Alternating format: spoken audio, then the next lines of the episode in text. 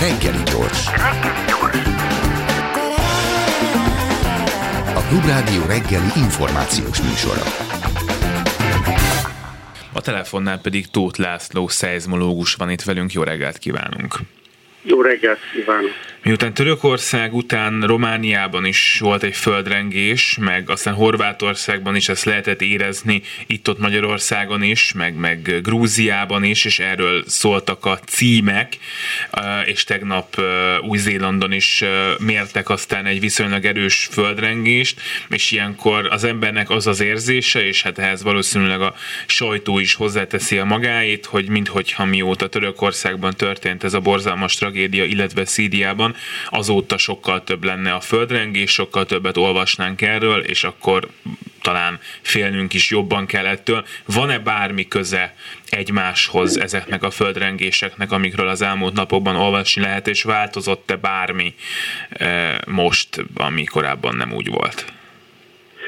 Igazából nem változott semmi, és ez egy szubjektív érzet, ahogyan is a kérdésében már megjegyezte. Tehát amikor van egy ilyen nagy, katasztrofális földrengés, akkor nagyon érzékennyé válnak az emberek minden ilyen hírre, ezzel kapcsolatos eseményre. De azt meg kell jegyezni, hogy nagyon sok földrengés van folyamatosan a világon, és ez teljesen véletlenszerűen alakul, hogy melyikből lesz katasztrófa, melyikből lesz hír, vagy melyik az, amelyiket csak a szakemberek veszik észre.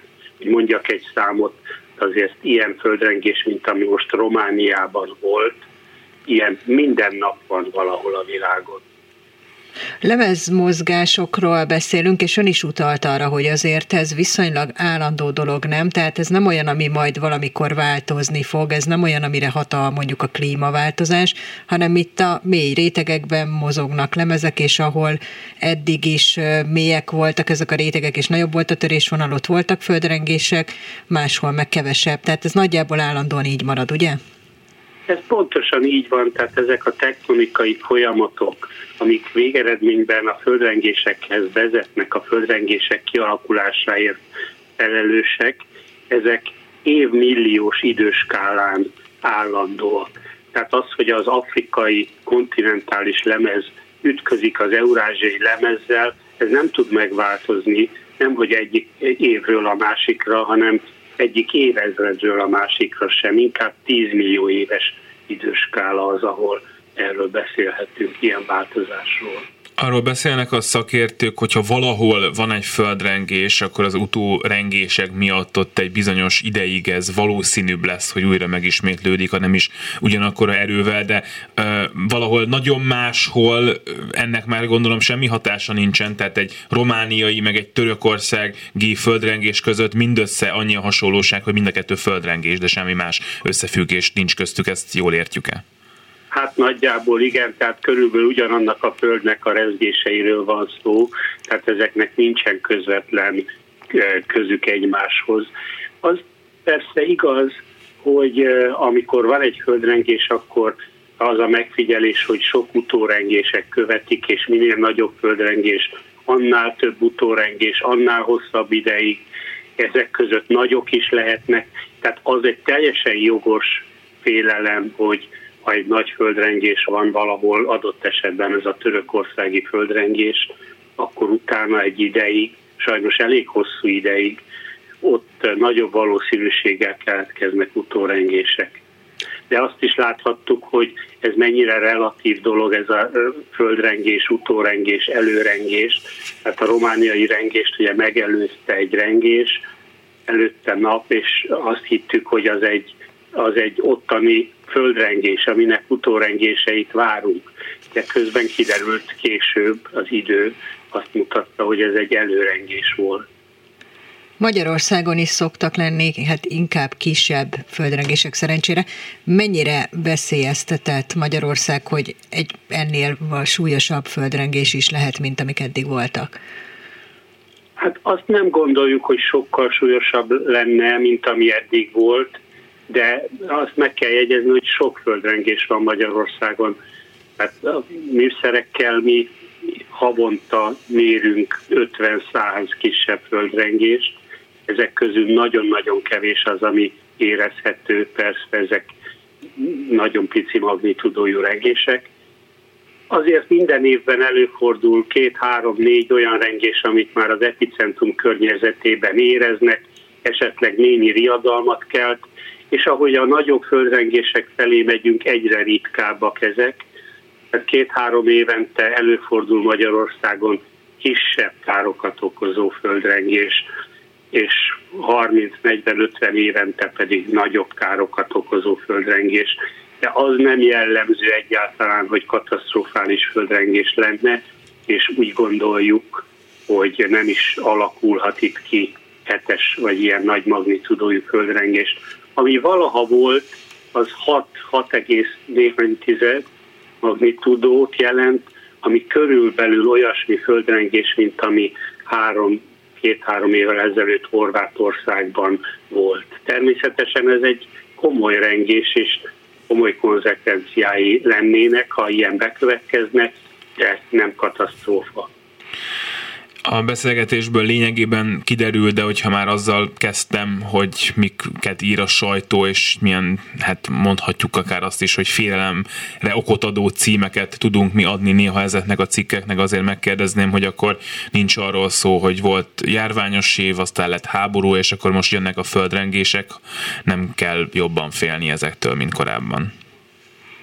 Hát én azt gondolom, hogy a földrengésekről tudok igazából nyilatkozni, de hogy a földrengésekben nem várunk ilyen, tehát semmilyen alapja nincsen ilyenfajta változásnak. Ahogy említettem, az okokat tudjuk, és ezért tudjuk azt, hogy ezek nem tudnak megváltozni. A járványoknál nyilván más a helyzet, meg a háborúknál is más a helyzet, de hát hogy ezt valaki együtt látja, ez már nyilván hitkérdés. Köszönjük szépen Tóth László szeizmológusnak, hogy itt volt velünk. Minden jót. Köszönöm szépen. Reggeli gyors. Nem maradjon le semmiről.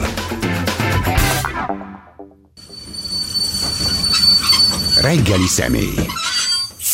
9:22 van, Herskovics Eszter és Selmeci János a Klubrádió mikrofonjai mögött, és azt hiszem, hogy a hallgatók, akik hallották, hogy Kovács Gergely, a Kétfarkú Kutyapárt társelnöke lesz a vendégünk 9-től, már sejthetik, hogy nem véletlenül húztuk taktikusan az időt ezzel a rendkívül érdekes ismétléssel, hiszen Kovács Gergő nem érkezett meg a Klubrádió stúdiójába, hogy miért, azt megpróbáljuk kitalálni. A telefonnál itt van velünk először is Nagy Dávid, a Magyar Kétfarkú Kutyapárt pártigazgatója. Jó napot kívánunk! Halló, halló! Már el is tűnt, ő is, és ha minden igaz, akkor itt van velünk Terdik Roland, a Kutyapárt kommunikációs vezetője is. Jó reggelt, ön itt van-e? Elnézést, nem hallatszódunk szerintem, mert én hallom magam. Na, most már mi is halljuk önt, úgyhogy ez jónak tűnik. Jó. Ön melyikük? Azt megmondja nekem? Én vagyok a Dávid. Ó, fantasztikus, már egyszer beszélgettünk egymással. Akkor... katasztrofálisan kezdődik ez a dolog most, igen. És úgy is folytatódik. Dávid, akkor önt fogjuk megkérdezni arról, hogy mi a véleményük arról, hogy Kovács Gergő nem érkezett meg hozzánk a megbeszélt interjúra, miközben egyébként éppen arról kezdtünk volna el vele beszélgetni, hogy a Kutyapárt népszerűsége nő, és a fiatalok körében a legnépszerűbb ellenzéki párt a medián mérése szerint. Miért nincs itt a Gergő, hogy erről beszélgessen velünk? Igen, tehát vannak a szervezetnek olyan részei, amik tagadhatatlanul sokat fejlődtek az elmúlt fél évben, és vannak olyan részei, amik a fejlődés miatt nem tudtak fejlődni. Ilyen például az, hogy a Gergő reggeli kelését azt kevésbé tartottuk fontosnak, mint az ukrán segítségnyújtást, a WC papír kiosztását, a közbeszerzési program megalkotását, vagy akár az önkormányzati képzésnek az elindítását és összetartását, de én azt gondolom, hogy a következő 10-15 évben ez a folyamat is elkezdődhet. Itt van velünk közben Terdik Roland is? Így van, én a Gergő védelmében hozzáfűzném, hogy a magyar kormány külpolitikai irányaihoz igazodva kezdünk áttérni a Kutyapártban a szibériai időzónára, és ebből azért még lehetett némi gabajodás ma. Mégiscsak egy picit komolyan azért meg fogják szídni a társelnöküket? Vagy nem tudom, a párton belül van-e ilyen, de valamilyen fegyelmit kap azért, amiért megígért interjúkra nem érkezik meg? Hát szerintem több éves etikai bizottsági vizsgálat erre. Akkor most beszéljünk a programról, illetve első körben arról, amiről már beszéltünk, hogy milyen népszerű a Magyar Kétfarkú Kutyapárt a fiatalok, vagyis a 18 és 39 évesek között, hogy 19%, illetve hát, hogy a 40 évnél idősebbek is 4%-ban, ami azt jelenti, hogy azért eléggé erősödő félben van ez a párt. Önök szerint mi az, amit tud nyújtani főképp ugye a fiataloknak, mi az, amiben más az üzenete, mint bármelyik másik, mert hogy a fiatalok körében a legnépszerűbb a Fidesz után, mi az, amiben más tud nyújtani, és akkor most első körben Nagy Dávidot kérdezném. Én azt gondolom, hogy ez a szűk környezeti cselekvéstől kezdve az azt gondolom, hogy tartalmas interjúkig, meg tartalmas tevékenységig tényleg bármivel magyarázható, de nyilván vannak külső körülmények is, akár a kormánypártnak, a kormányrángatását, akár pedig az ellenzéknek. Hát nem tudom, most tényleg fel akarok idézni néhány jelentős DK-s vagy momentumos interjút, és nem igazán tudok, vagy témát, amit ők tematizáltak, a két mondatos posztokon kívül, szóval ez szerintem nagyon sok mindenből áll össze, de azt gondolom, hogy olyan mértékű a kiábrándultság, hogy egyszerűen az ilyen kevésbé megmarketingelt, kevésbé, tehát nem 100 milliókért hirdetett tevékenységeknek utána néznek az emberek sokkal jobban, mint korábban, mert sokkal inkább keresik az alternatívát, főleg a 22-es kudarc után. Roland, még pillanat. Hát részben szerintem az is van, ugye, hogy mondjuk egy buszmegálló felújítunk, az úgy látszik is, annyira, mint egy óriás plakát ott helyben, ahol ezt megcsináltuk, és valószínűleg több értelme van a fiatalabb korosztály szemében is egy ilyennek, mint háromszavas szlogeneket plakátolunk ki. Meg hát valószínűleg a humor is számít. Viszont DK-sok és momentumosok nem késnek el interjúkról, nincs olyan, hogy egy ATV interjúban nincsenek ott, ez egészen biztos. Amit viszont, de kétségtelenül nem újtanak fel buszmegállókat sem. Amit kérdezni szeretnék, a Kovács Gergő egyszer azt mondta, hogy ő tulajdonképpen örülne annak, hogyha nem szavaznának a Kutyapártra olyan sokan vagy senki, mert akkor az azt mutatná, hogy a jó ellenzéki pártok, meg jó választék van Magyarországon pártokból. Gondolják azt, és akkor most Rolandot kérdezném először, hogy az azért van a Kutyapártnak sok híve, mert a fiatalok a többiekkel nem elégedettek, és igazából nem is arról van szó, hogy ők a Kutyapártot annyira szeretik, hanem csak keresnek valakit, aki nem a többiek.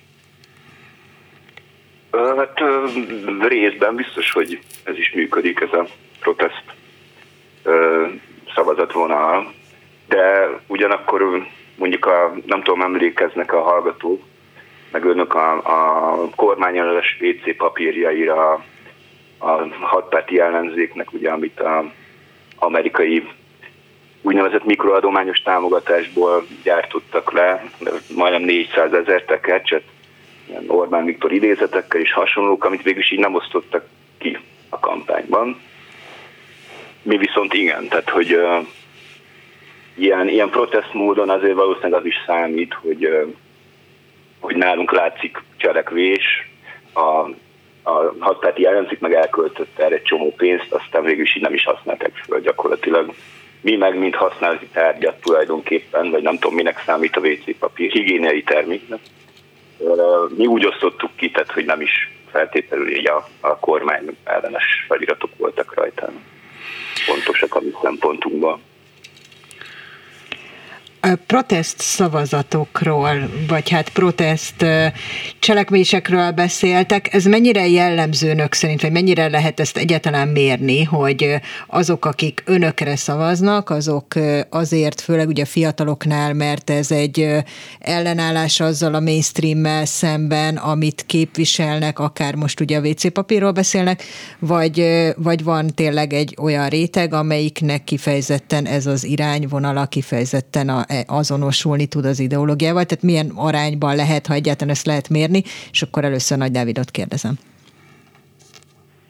Én mondom, szerintem ez a protestvonal ez visszaszorulóban van, mert hogy azt gondolom, hogy jobban is kommunikáljuk, bár amikor megjelenünk időben a médiumokban, meg amikor éppen meghívnak, illetve az akcióknak a jellege is teljesen más, és nagyobb mértékű, mint eddig voltak.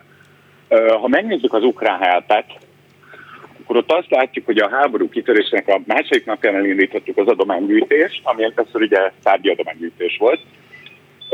Ezt követően pénzadománygyűjtés és avanzsál, és végül 35 millió forint mi ételt osztunk el a nyugatiba, tehát ahova megérkeznek a kárpátai magyarok és az ukrán menekültek. Ezután ugye megy a gyógyszerszállítmány 8 millió forintért, több millió forintért adomány, ismét megyünk majd egyébként, és most pedig elkezdtünk beleállni a Laptop for Ukraine kezdeményezésbe, ez egy nemzetközi kezdeményezés, és használt, de működőképes laptop, tablet, illetve telefon készülékeket lehet gyűjteni, most keressük a gyűjtőhelyeket, ezt is mi kezdtük el egyedül Magyarországon, és csak gyorsan tényleg kontrasztba mondani, hogy ezt, én nem gondolom, hogy ez protest, mert ezt nem valami ellen csináltuk, hanem úgy voltunk ezzel, hogy nem tudunk oda menni, harcolni, nem tudunk, mint párt, nem fogunk nyilván fegyvert küldeni, nem fogunk tankot küldeni, viszont tudunk segítséget küldeni. Ehhez képest mondom kontrasztba a Fidesznek a fél éves kussolását, néhány ledobott stratégiai Novák Katalinnal, aki elejtette ilyen nyugat-európai országba, hogy igen, Putyin a háborús agresszor, de egyébként erről kus volt. Az ellenzék első fél éve pedig arról szólt, hogy a Putyint hogy kéne úgy összeorbánozni, hogy a következő közvéleménykutatásban az ellenzéknek több legyen 3%-a. Szóval én azt gondolom, hogy ez kontrasztban nem a protest jellegével, hanem hasznos és egyébként meg komoly, gyakorlatilag programszerű jellegével emelkedett ki a többi párt közül. Roland? De ez csak egy példa volt. Akkor meghallgatjuk Rolandot is. Hát ezt nem tudjuk mérni nyilván, vagy hát nem fogunk erre milliókat kifizetni egy közvéleménykutató cégnek, hogy ezt így megállapítsák. De hát annyiban, hogy mi ugye merünk humorizálni, vagy megengedhetjük magunknak, ennyiben biztos, hogy még mindig van valamennyien protest jellegű szavazat, de ez szerintem is egyre inkább csak körítés, úgymond, vagy hát azért a többi tevékenységünkről is értesülnek általában a választópolgárok, és értékelik feltehetően a viccelődés mellett. Ugye, amit most elmondtak, azért nagyrészt a választások előtt is igaz volt, tehát a kutyapárt azért egészen máshogy működött a választások előtt is, mint az összes többi ellenzéki párt, és mégis az lett a vége, hogy a kutyapárt bár erősödött, de nem jutott be a parlamentbe, ezt bánják, illetve hogy látják már azt, hogy miket rontottak el annak idején, hogy ez miért nem sikerült? És akkor először Dávid. Én azt gondolom, hogy sok, mondom, ez ami az elmúlt 3-4 évben történt szervezetileg, kommunikációs fronton, és egy csomó más kicsi apróságban, amiben fejlettünk, az igenis számít, és azt, hogy nem jutottunk a parlamentbe, én tényleg nem tudom, hogy mikor néztek önök például utoljára parlamenti közvetítést, de tudom, hogy ez egy interjú, nem fogok visszakérdezni, de hogy ez annyira érdektelen, és annyira a semmibe fulladt szerintem, ami ott folyik, hogy nem feltétlenül kell nekünk azt bánni, nem jutottunk be. Ami szerintem rossz, meg ami ezelőtt a közvéleménykutatás előtt is rossz volt a közvéleménykutatásokban szerintem, hogy a tájékoztató jelleget a pártok, vagy online újságok, propaganda médiák által átvette egy ilyen manipulatív jelleg, hogy ezért nem szavaznak, hogy a párt elveszik a szavazatot. Én nagyon remélem, hogy ennek a kutatásnak lesz egy olyan mellékhatása, hogy ezek a hangok ezek alábbhagynak, és végre nem erről fogunk beszélni azért, hogy miért szavazzanak adott pártokra. De mondom, gyorsan visszatérve, én szerintem nem bánjuk, hogy nem vagyunk a parlamentben, és szerintem igenis az ember, mikor újra és újra csalódik, akkor egyre jobban keresi az alternatívát, és már nem lesz szükség akkora hirdetési pénzre, amit mi már elszinten sem akarunk magunk megemelni. Viszont, hogy ha már a pénzt szóba hoztak, ugye a választási eredményből az is következett, hogy a Kétfarkú Kutyapárt nagyobb állami támogatást fog kapni majd a következő években, meg kap is már, mint korábban. Mire használják ezt a támogatást? Ennek a pénznek egy nagyon nagy része most már alkalmazottakra megy, akik megpróbálják a kutyapárt tevékenységét koordinálni, ez leginkább a civil szervezet részére igaz, tehát a klubok szervezésére, illetve ha önök ismerik a rendkívüli ügyek minisztérium, ez egy problémabejelentő szoftver, olyan, mint a basszus, járókelő.hu, csak hogy itt nem csak utcai hibákat, bármit be lehet jelenteni, ha valakinek ötlete van, azt is. Ennek a koordinálására most már 5 kollégával dolgozunk, hogy helyi szervezeteket építsenek és a helyi tevékenységet koordinálják, illetve kommunikációs fronton, nekünk nem volt kommunikációs emberünk, aki a helyesírással, a posztok megírásával, vagy akár az időben odaéréssel foglalkozzon, most már ugye a Roland személyében őt is találtuk, tehát egy nagy része ugye fizetésekre is ment, de természetesen megmaradt az a vonal, hogy havonta legalább 2 millió forint értékben költünk helyi projektekre, és ezen túl pedig elindul a rózsanaiköték, a pályázat is a közeljövőben. Ami ugye ilyen szinten nagy gond, hogy ez a most jelenleg 147,5 millió forintot kapunk az államtól, ehhez mi nagyjából 40-50 millió forintot tudunk hozzátenni, például az oligarcha programunkkal, ezt amúgy javaslom is bárkinek, aki szeret minket, ez egy rendszeres havi adomány, 1500-10 000 forintos címletbe, úgyhogy tök jó, ha csatlakoznak. Ami nagyon nagy nehézség, hogy egyszerűen muszáj tartalékolnunk, mert hogy az következő önkormányzati választás ugye nem jár kampánypénz, miért is járna, és muszáj valamennyit félreraknunk, mert egyszerűen sokkal több helyi jelöltünk van. Az önkormányzati képzéssel, amit elindítottunk, és most már több mint 100-an vesznek részt rajta, illetve a legutóbbi sajtóira 450-en jelentkeztek, valószínűsíthető, hogy 40-50 helyen is el fogunk indulni, méghozzá olyan képviselővel, aki nem tölteléknek megy oda szavazni, hanem dolgozni. Úgyhogy nagyon jól ki kell találnunk azt, hogy ezekre a kampányokra, és nyilván máshogy fogunk kampányolni, nem 10 millió forintból kevesebből, de mégiscsak valamennyit erre szánni kell. Úgyhogy ez a költségvetés összeállítása 2024-re az egy igencsak erőteljes kihívás lesz. Már tudom, hogy nagyon sokan megkérdezték önöktől, de adódik a kérdés, hogy mind abból, amit most elmondtak, hogy a kétfarkú kutyapárt oké, hogy viccelődik, meg oké, hogy vannak még mindig figyelemfelhívó vicces akcióik, de azért szép lassan elveszti viccpárt jellegét, nem? Most akkor Nagy Dávidot kérdezem, és utána Rolandot. Szegény Roland alig beszél. Akkor Rolandot kérdezzük először, igen, és utána Nagy Dávidot. Hát én szerintem egy egészséges arány most jelen pillanatban a szatirikus vonulat és a úgynevezett értelmes tevékenységünk között. Most, hogy nő a szavazótáborunk, az összefüggésben van ezzel, vagy nem, aztra én nem lennék megesküdni. De ezt megerősítendő, hogy elveszti viccpárt jellegét kicsit a kétfarkú kutyapárt, erre nem tudtam például viccesen válaszolni, ez is egy bizonyíték. Nagy Dávidot még hallgatjuk. Oké. Szerintem biztos, de megkérdem. Nagy Dávidot várjuk. Itt van most a vonalban? Én itt vagyok, beszélek, nem hallanak? Nem, most nem hallottuk, úgyhogy akkor előről próbáljuk meg. Jó, előről. Jaj, pedig, hát már elfelejtettem. Szóval az az igazság, hogy még nem szoktunk közvéleménykutatásra pénzt fizetni, de több közvéleménykutatási, piackutatási területen dolgozó emberünk is van, és ők szoktak csinálni 6-700 fővel akár kutatásokat, ezek nem reprezentatív kutatások, de tök jól megmutatnak trendeket, hogy az emberek mivel elégedettek. Mondjuk elégedettek a műhely munkájával, de mondjuk a honlappal nem. És akkor ebből le lehet vonni ilyen következtetéseket, mint egy cégnek. És ezzel kapcsolatban volt egy tök érdekes kérdés, egyetlen egy kérdés jött ki 50-50%-ra, és ez pedig az volt, hogy vicces legyen a kutyapárt, vagy komoly. Melyik irányba mozduljunk el? Ez 50-50-re jött ki, és ez azt gondolom, hogy nekünk is intőjel, hogy merre haladjunk, hogy a tartalomra nagyon figyeljünk, hogy maradjon hasonló, és maximum a forma, ahogy azt tálaljuk, legyen benne kevesebb helyesírási hiba, legyen szebb, legyen jobb, de a tartalom ne változzon, maximum a forma legyen egy kicsit profi.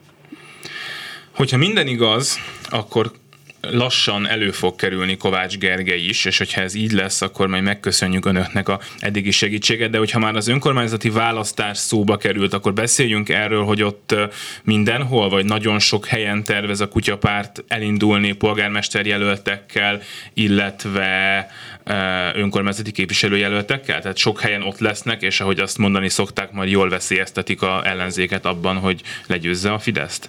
Először Dávid. Én szerintem ott fogunk indítani, és azt gondolom, hogy nagyjából ez az elv, ahol egyrészt van rá akarat, hogy induljunk, és másrészt pedig ki tudunk állítani alkalmas. Mi azt gondoljuk, hogy alkalmasabb jelölteket, mert elvégezték a képzést, mert nem a haverjuk csinálja a középületük takarítását, stb. Tehát sorolhatnám. Ahol lesz alkalmas jelöltünk, én azt gondolom, hogy el fogunk indulni. Igen, és azt is gondolom, hogy azzal, hogy nem indulunk el, egy gram plusz szavazata nem lesz az ellenzéknek ezután a pár év után. Roland?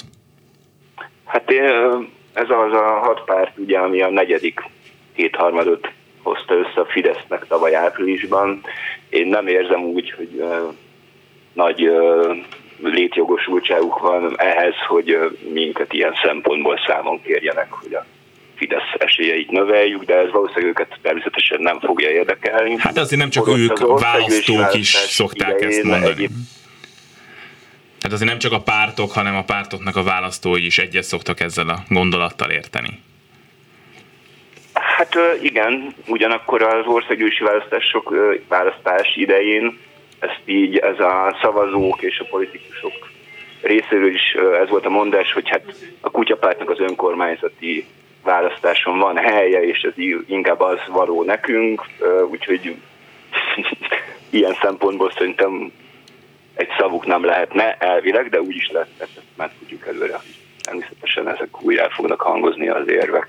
Kovács Gergő többször beszélt arról, hogy azért is indítják ezt az önkormányzati képzést, amikről már önök is beszéltek, és erről beszéltünk egy kicsit részletesebben, mert hogy ő maga is rácsodálkozott arra, hogy miközben egy ellenzékből bekerülő képviselő azt gondolná, hogy ott minden szabályosan, törvényesen működik. Hát nem így van. Látjuk évek óta, hogy a kutyapárt feltárja a különböző közbeszerzés visszásságokat, akár a kerületben, hát ugye arra van közeli rálátása Kovács Gergőnek. Mi az, amiben van esetleg változás, vagy mi az, amit el tudnak érni például ezzel a képzéssel? És akkor Rolandot kérdezem először. Hát itt eleve ugye az történik, hogy maga az önkormányzati képviselői munka az egy hát a legjobb állás, biztos van jobb Magyarországon, de hát gyakorlatilag gombot kell nyomogatni, illetőleg évente legalább egyszer bemenni, tehát hivatalosan akkor szűnhet meg. Ugye az Zuglóban volt az eltűnt képviselő, egy ilyen képviselői viszony, hogyha egy évig egyáltalán nem jelenik meg az illető, egyébként pedig tényleg nem kell tudnia semmit arról, hogy működik egy önkormányzat, és ez a mi programunkban ugye szerepel, már az országgyűlési választáson is, hogy legyen tényleg kötelező képzés és vizsga azoknak, akik önkormányzati képviselők lesznek, de hát ezt csak a saját berkeimben tudjuk megtenni, úgyhogy annyi haszna biztos, hogy lesz, hogy aki tőlünk kerül be egy testületbe, az érteni fogja már az első testületi ülésen, hogy egyáltalán miről van szó tulajdonképpen. Dávid? Hát amit a Gergő elmondott, ott van egy nagyon fontos különbség más önkormányzati képviselő működéséhez képest, hogy a Gergő pár hónapon belül rácsodálkozik arra, hogy mekkora pénzekről döntenek és mekkora könnyelműséggel. Ez a rácsodálkozás egy átlagos magyar önkormányzati képviselő életében nem igazán jön el. Tehát tényleg, amit a Roland elmondott, azt gondolom jól összefoglalja, ez egy 15 alkalmas képzéssorozat, e-learningben is végezhető fixházival, a végén, ha nem is... Közben elvesztettük. Hogy valaki csapatot szervezzen. Tessék? Eltűnt egy-két mondat erejéig ismét. Nagyon furcsa. Jó, mit mondhattam? Nem tudom, mit mondhattam. Szerintem ez egy nagyon fontos dolog, hogy így készülünk, nem úgy, ahogy korábban, és azt gondolom, hogy valójában itt is kijön a különbség, mert ez az összes rendszerpártra igaz, hogy lehet, hogy nem Budapesten, de valószínűleg Budapesten kívül küldenek olyan önkormányzati képviselőt oda, de szerintem egyébként Budapesten is, amennyire ismerem az itteni testületeket, akinek fogalma sincs az egészről, és szavazgatni fog. Úgyhogy ez viszont közös a Fideszben, a DK-ban és a többi ellenzéki pártban is. Mit tud tenni egy kutyapártos önkormányzati képviselő az önkormányzati esetleges korrupció ellen? Dávid? Hogy nyilvánvalóan, ha valaki feltár valamilyen visszásságot, akkor azt valamennyire tudni kell kommunikálni, és azt gondolom, ha valamit tudtunk kommunikálni, és át tudta ütni a közbeszédnek a küszöbét, azok általában ezek a korrupciós ügyek, mint a Pokorni Zoltán azért jó példa, mert ő egy ilyen tipikus emberarcú fideszesként volt megrajzolva. Szerintem nem biztos, hogy ezzel önök egyet értenek, de szerintem ez nagyjából így volt. És a Gergőnek a munkássága kellett ahhoz, hogy ott 10 év Pokorni polgármesterség után kibukjon valami, és szépen ki is jöttek ezek az infók. Tehát ahol az ember visszasságot talál, korrupciót talál, urambátyább rendszer talált, azt lehet kommunikálni, és mivel nekünk van egy nagy felületünk most már, a Facebookkal, az Instagrammal, a TikTokkal, mindhárom felületen a legnagyobb magyarországi felületünk van a pártok között, ezeket tök jól fogjuk tudni kommunikálni. Tehát lesz időnk arra, hogy a kicsi is kikerüljön az előtérbe, és én ezért vagyok abszolút pozitív ezzel kapcsolatban. Roland? Én nagyon szívesen átadom a szót a Kovács Gergőnek, ha esetleg közben megérkezett, de válaszolhatok is. De hogy érkezett? Akkor most ragadom meg az alkalmat, mert az elmaradt elnézést kérünk, hogy a Gergő helyett velünk kellett beérni a hallgatóknak és a műsorvezetőknek. Hát szerintem jelentős részben az a következménye a mi korrupciófeltáró munkánknak, hogy ha már ez egy valós következménynek számít, hogy sokkal jobban meggondolják, úgymond, hogy milyen módon csinálják ezeket a dolgokat. Tehát a legnagyobb ilyen eredmény az a 12. kerületben volt, ahol ugye talán a bíróság mondta ki, vagy a kúria, ezt már is tudom, hogy vagy nem, a közbeszerzési hatóság, bocsánat, már emlékszem, hogy gyakorlatilag szabálytalanul törvényellenesen írták ki a közbeszerzéseket. Ilyen a hegyvidéken nem volt erre példa, hogy bárki megállapította volna. Most nyilván ezt nem tudjuk, hogy mennyire tudja a jövőben megakadályozni őket, hogy ennél ügyesebben, de ugyanezt csinálják, amit eddig. 300 000 forintos bírságot kell kifizetni, ami valószínűleg nem egy nagy büntetés annak a kerületnek.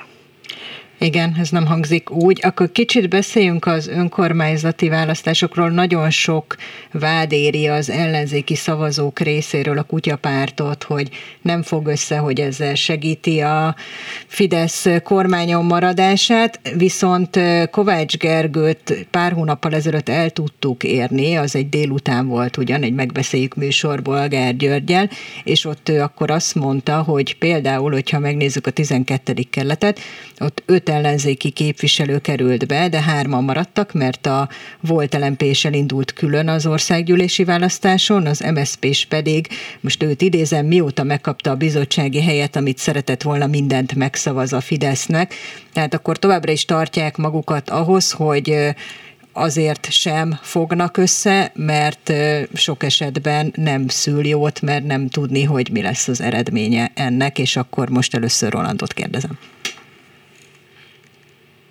Hát igen, nem nagyon van ellenzéki munka ott a 12. kerületben, tehát többek közt ezért sem nagyon van értelme, meg ezek a pártok, ezek úgy gondolják, hogy az összefogás, meg az együttműködés az mindig választási időszakban aktuális velünk, és csak ekkor jelentkeznek gyakorlatilag azzal, hogy meginduljunk el az adott választókerületben. Tehát az összefogás az náluk így körülbelül ezt jelenti.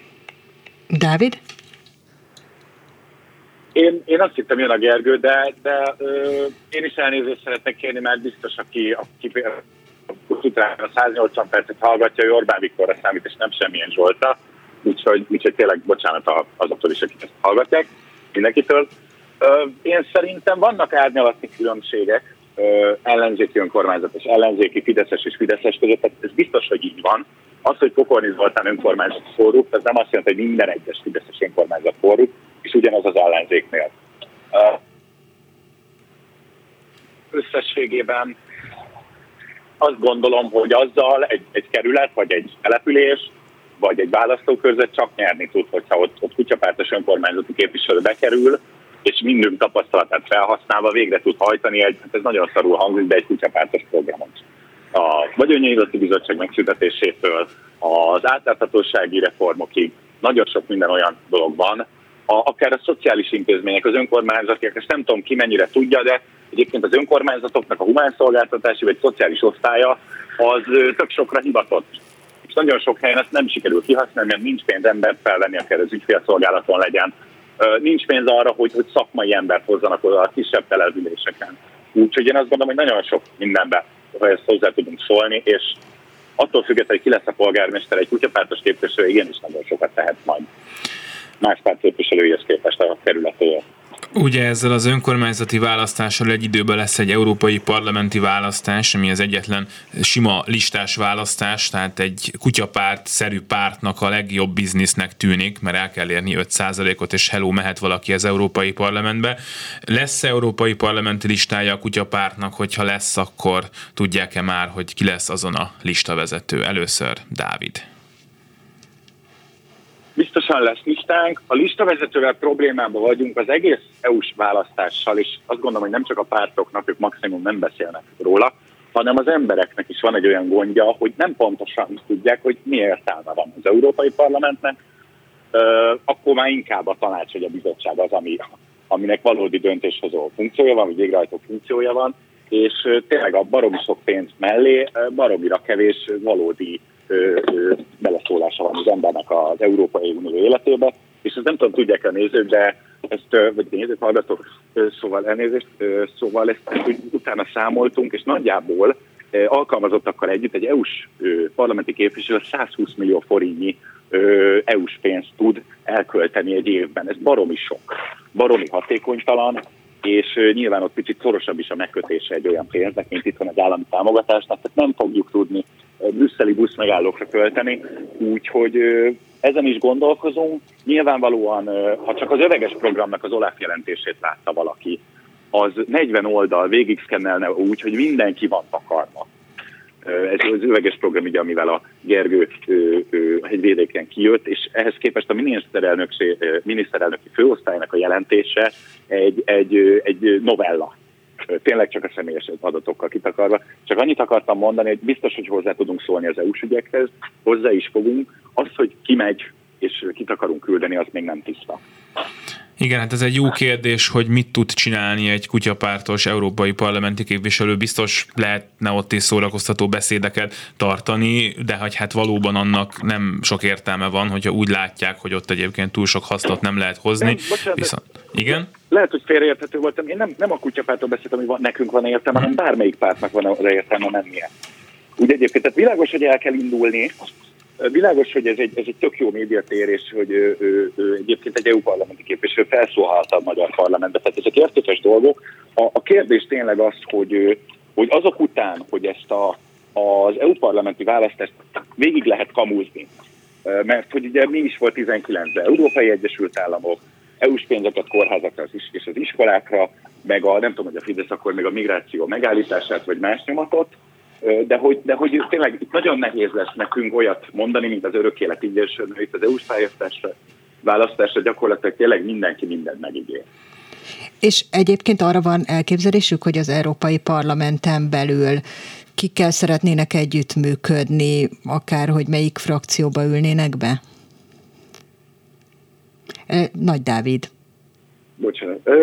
Nem nagyon beszél. Ugye a Kalózpár felől voltak megkeresések, velük beszéltünk is, de az ő tevékenységük azért nagyban eltért tőlünk. Tehát ami egyébként kiderült az Európa parlamenti választásokra készülésben, tényleg nagyon ritka az Európa, akár világszerte is, amit mi csinálunk. Az a kombináció és az a hasznosság, úgyhogy nem nagyon tudjuk, hogy hova ülnénk, de ha beülnénk.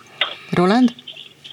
Igen, tehát hogy ezt nem feltétlenül tudják a választópolgárok, hogy tehát az Európai Tanács, ami azért leginkább dönt talán a EU-nak a jövőjéről, az sokkal nagyobb, tehát konkrétan az a szerv, ami igazából nagyobb befolyással bír, mint a maga az Európai Parlament, ami az EP választásokon dől, hogy ki jut be, és az Európai Tanács tagjai azok meg az országgyűlési választásokon dőlnek el, ugye Magyarországon a kormány meg az államfő tulajdonképpen. Úgyhogy hát így dolgokat lehet mondani, hogy mit gondolunk Európáról, ahogy ez el is hangzott, hogy beszédeket tartani, és talán annyi értelme van még, hogy korlátozottan ugyan, de az EP képviselő a magyar parlamentben is felszólalt, amit mi jelen pillanatban nem tudunk megtenni, az esetleg még érdekes lehet ez a volán. Több hallgatói SMS is érkezett, az egyik hallgató csak egyszerűen észleli azt a tényt, hogy egy olyan párt a névszerű, amelyiknek az elnöke ilyen megbízhatatlan, de a párt is megbízható szerinte, és egy másik hallgatónk pedig bár egyetért sok mindenben a kutyapárttal, de kevesebb poént és több alázatot vár önöktől, míg mások többen is komolytalan pártként hivatkoznak a kutyapártra. Hogyha van itt egy ilyen kutyapártos evolúció arról, hogy a vicces mémek és plakátoktól hogyan jut el egy párt gyakorlati cselekvésig, hova van tovább a kutyapártnak, mi az, amit még máshogy fognak csinálni, fejleszteni akarnak magukon adott esetben azért, hogy azok a hallgatóink, akik most ezeket a kritikus SMS-eket írták is, elhiggyék azt önöknek, hogy ez egy olyan párt, amit komolyan az összes többi párt mellé, mint komoly erőt, mint igazi pártot kell venni először. Roland.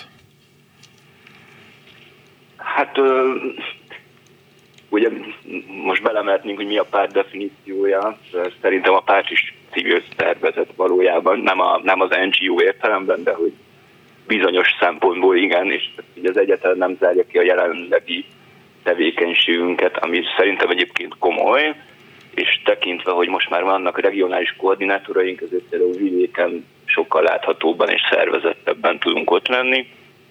Az, hogy egy buszmegállót helyi 10-15 ember közösen felépít, azt én nem becsülném alá a hallgatók helyében sem feltétlenül, mert hogy gyakorlatilag egy ilyen közösségépítés zajlik le tulajdonképpen.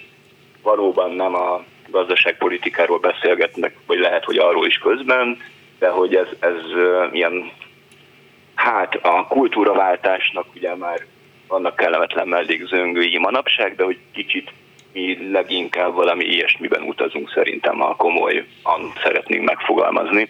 Emellett nyilván klasszikusabb politikai témákban is szerintem fejlődni fogunk, de erről a Dávid majd többet tud talán mondani. Dávid, igen. Hát csak gyorsan két részletben. Egyrészt én, ami biztos, hogy kommunikációban van mit fejlődni, van egy csomó olyan eredményünk, olyan dolgunk, ami sokkal többet ér, mint egy-egy ellenzéki sajtótájékoztató, de ahol bejelentik, hogy majd bejelentenek valamit, amikor majd bejelentenek valamit. Szóval ezzel biztos, hogy kell dolgoznunk, hogy ez több emberhez eljusson. Én azt gondolom, például a Klubrádió részéről szerintem az elmúlt egy hónapban több megkeresés érkezett, mint akár az átvétel, vagy akár máson. Szóval szerintem azzal, hogy akár ez a közvéleménykutatás megvan, hogy akár az, hogy az embereknek egyre szimpatikusabb az a saját környezetben való cselekvés, amit mi erőltetünk, mert hogy a nagy politikához tényleg az ember kommentbe tud hozzászólni. Ha az ember félre tudja tenni a kommentelést, jelentkezik, és kijön felújítani egy buszmegállót, összeül egy passzivista talira, megszervez egy, nem tudom, erdővédő tüntetést, vagy bármit, akkor azt gondolom, hogy sokkal-sokkal közelebb fog kerülni ahhoz, hogy tényleg változtasson valamit, mint egy mocskos Gyurcsány kommentel. Ez az egyik, a másik, meg tényleg sajnálom, hogy a Gergő most nem jött, de egy pillanatra szerintem mindenki belegondolhatna abba, ha nem az Orbán Viktor megalomániájától, nem a Gyurcsány Ferenc narcizmusától, hanem mondjuk a Kovács Gergőnek a későnkelésétől szenvedne az ország a következő 10 évben. Azért az nem valószínű, hogy Kovács Gergőből miniszterelnök lesz, de azt elhiszem, hogy sokan szeretnék, hogyha Orbán Viktor néha elaludna ezt az érvet, azt hiszem, hogy el tudjuk fogadni. Hát köszönjük szépen, hogy itt voltak, azért hangsúlyozzuk, hogy Kovács Gergő, a Kétfarkú Kutyapárt társelnöke, bár megígérte, de zsinórban másodszor nem érkezett meg a reggeli műsorunkba vendégeskedni. Nem ígérjük, hogy a következő időszakban meg fogunk kockáztatni egy ilyen meghívást, de nagyon szépen köszönjük Nagy Dávidnak, a Magyar Kétfarkú Kutyapárt pártigazgatójának, és Terdik Rolandnak, a kutyapárt kommunikációs vezetőjének, hogy itt voltak velünk, és a Gergő nevében is elnézést kértek, és helyette tájékoztatták a hallgatóinkat a kutyapárt terveiről. Minden jót kívánunk! Köszönjük! A műsor pedig ezzel a végére ért, az elkészítésében segítségünkre volt Lantai Miklós, Lehoski Miriam és Petes Vivien. Nagyon szépen köszönjük, hogy velünk voltak, és hát sajnáljuk, hogy a reggeli személynek végül nem sikerült megérkeznie, reméljük azért, hogy így sem volt nagyon rossz ez az utolsó egy óra. Köszöni a figyelmüket a két műsorvezető. Herskovics Eszter és Selmeci János, most Báder Tamás jön a Klubrádió legfontosabb híreivel. Minden jót kívánunk! Reggeli gyors, nem marad le semmiről.